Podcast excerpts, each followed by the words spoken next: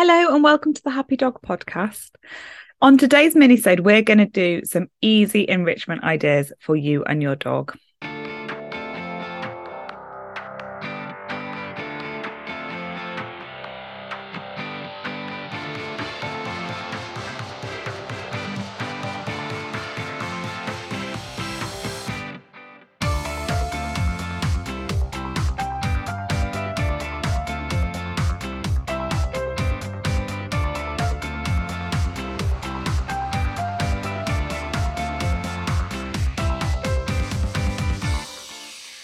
So I recently admitted on Instagram that I have really slipped off the bandwagon when it comes to giving my dogs lots of enrichment during the day. And so I haven't quite got back into it, but it's definitely more on my radar of things I need to be doing with my dogs ever growing to do list. So, what I thought I would start with is a couple of easy ideas that we can all do including myself, to help our dogs with their enrichment and helping them to have a little bit more interest around their food and to also help them to give some or use their natural behavior patterns, which is what really enrichment is. So let's start there. What is enrichment feeding? Enrichment feeding is basically anything that gets dogs using their natural behaviors. It could be digging, ripping, uh, using their nose to find food. Um, it can be scavenging, it can be licking. It's really anything that's maybe just not feeding them in a bowl. That's how I think of it.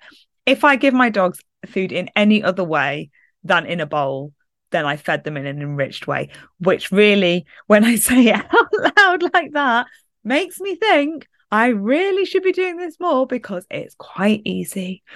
Um, yeah, it's basically that in a nutshell. And now I'm even more mortified that I've fallen off the wagon. It's just too easy to get some. My dogs are generally fed fed on dry kibble and put that in a bowl and put it in front of them because in the morning it's early and by an evening I've got a child who needs to be fed. I've got other stuff that needs to be done. It's just kind of quick and easy. So this is it. This I think this podcast is maybe more for me than it is for you, but hopefully um, along the way with my confessions, we'll all be able to do some better stuff for our dogs. It's really important that we do do this um, for our dogs, just so they can get some more time during the day where they're active. And also, it's quite calming at the same time. So it makes them busy, uses their brain, uses their nose, and then afterwards, they should rest better. It helps them to use natural behaviors.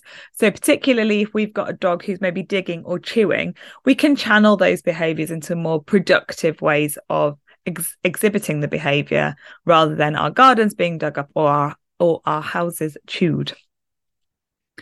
So, easy peasy ideas. Now, some of these are not going to be suitable for your dog.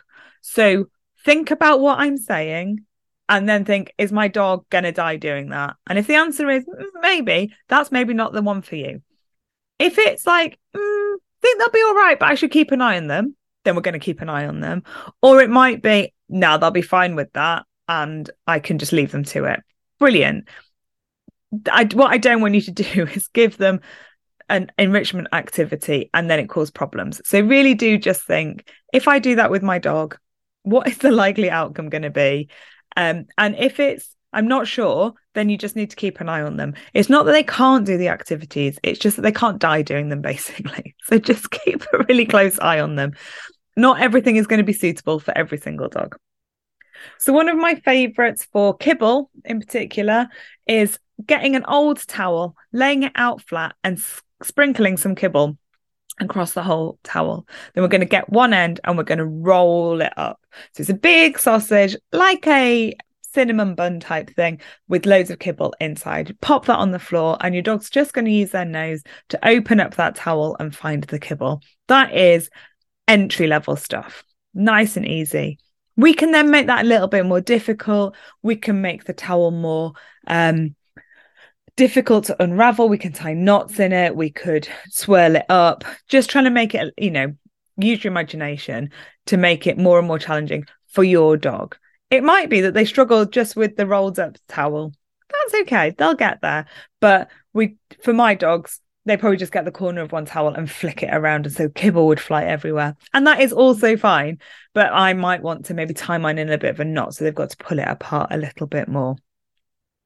On that note, the other really simple one for kibble is just scatter feeding. So you just get your cup full of what, however much food they're eating, and you just throw it on the kitchen floor, or you throw it on the grass outside, or you throw it on your patio, wherever. And so your dog just has to go around sniffing for the food and finding the items. Honestly, these are so easy. Make me feel quite bad that I haven't done them. Sometimes it's easier if you've just got one dog. I've got two dogs. Maybe that's why I find it a little bit more challenging. I can't scatter feed for two dogs. I have to do it in different locations so that I know that they're getting the right amount of food. Kibble's probably one of the easier ones to do enrichment feeding with. I definitely think raw is probably the most tricky, um, just because you can't have raw food flung around your kitchen. Not ideal. So with raw food, what I tend to get people to do is have little ramekins, pop some of like a, a bit of their raw food in several ramekins, and then hide those around the house for the dog to go and find um, with their nose and eat the little pots of, of food. You can also put those on licky mats. You can pop it into Kongs. You can put it in canine connectables. You can use West Paw Toppls for all of these things as well. So any of the wet foods can be used in slightly more uh, I think they're easier toys personally, but you can freeze it. And the majority of cases, do just check with your uh, dog's own food that it can be frozen. And then the dog can eat that frozen. And that takes obviously much longer. If your dog's food can't be frozen, don't panic. We've got a few options there as well. You can use things like peanut butter, um, maybe cream cheese if your dog can eat it. I tend to soak kibble in uh, some water so it swells up and goes a bit gloopy, I suppose is the best description. Um, I might mix in some dog gravy, some uh, dried sprats, and make this kind of disgusting cauldron full of really disgusting things that humans would 100% turn their nose up at. And that's absolutely fine. So, whatever your dog likes, maybe some baby foods that they really like. Again, you have to check the ingredients on these things, but plenty of those kind of first steps into eating baby foods, which are carrot and parsnip or banana and mango, are often really good for our dogs and an easy way to get kind of wet foods into Kongs, etc., etc. So yes, you can go to the pet shop, you can go to Amazon, and you can spend a small fortune on items, or you can just throw food on the floor.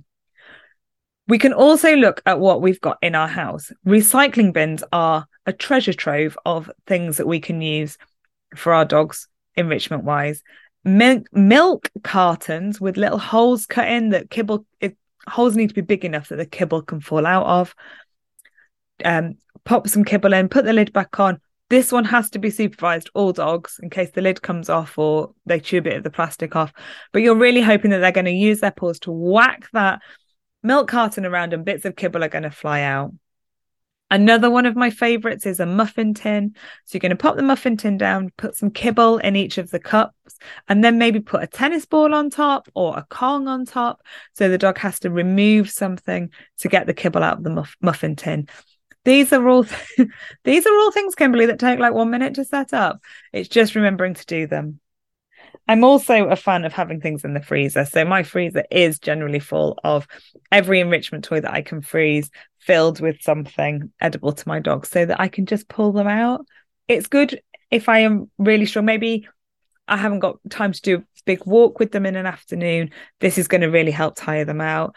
Maybe I haven't got time to, um, or maybe I've got someone coming around and I want the dogs to be distracted because I don't know, maybe it's a builder or something, and I we're going to be moving around a lot, leaving doors open, and I want the dogs to be entertained. It's another time that we can do that.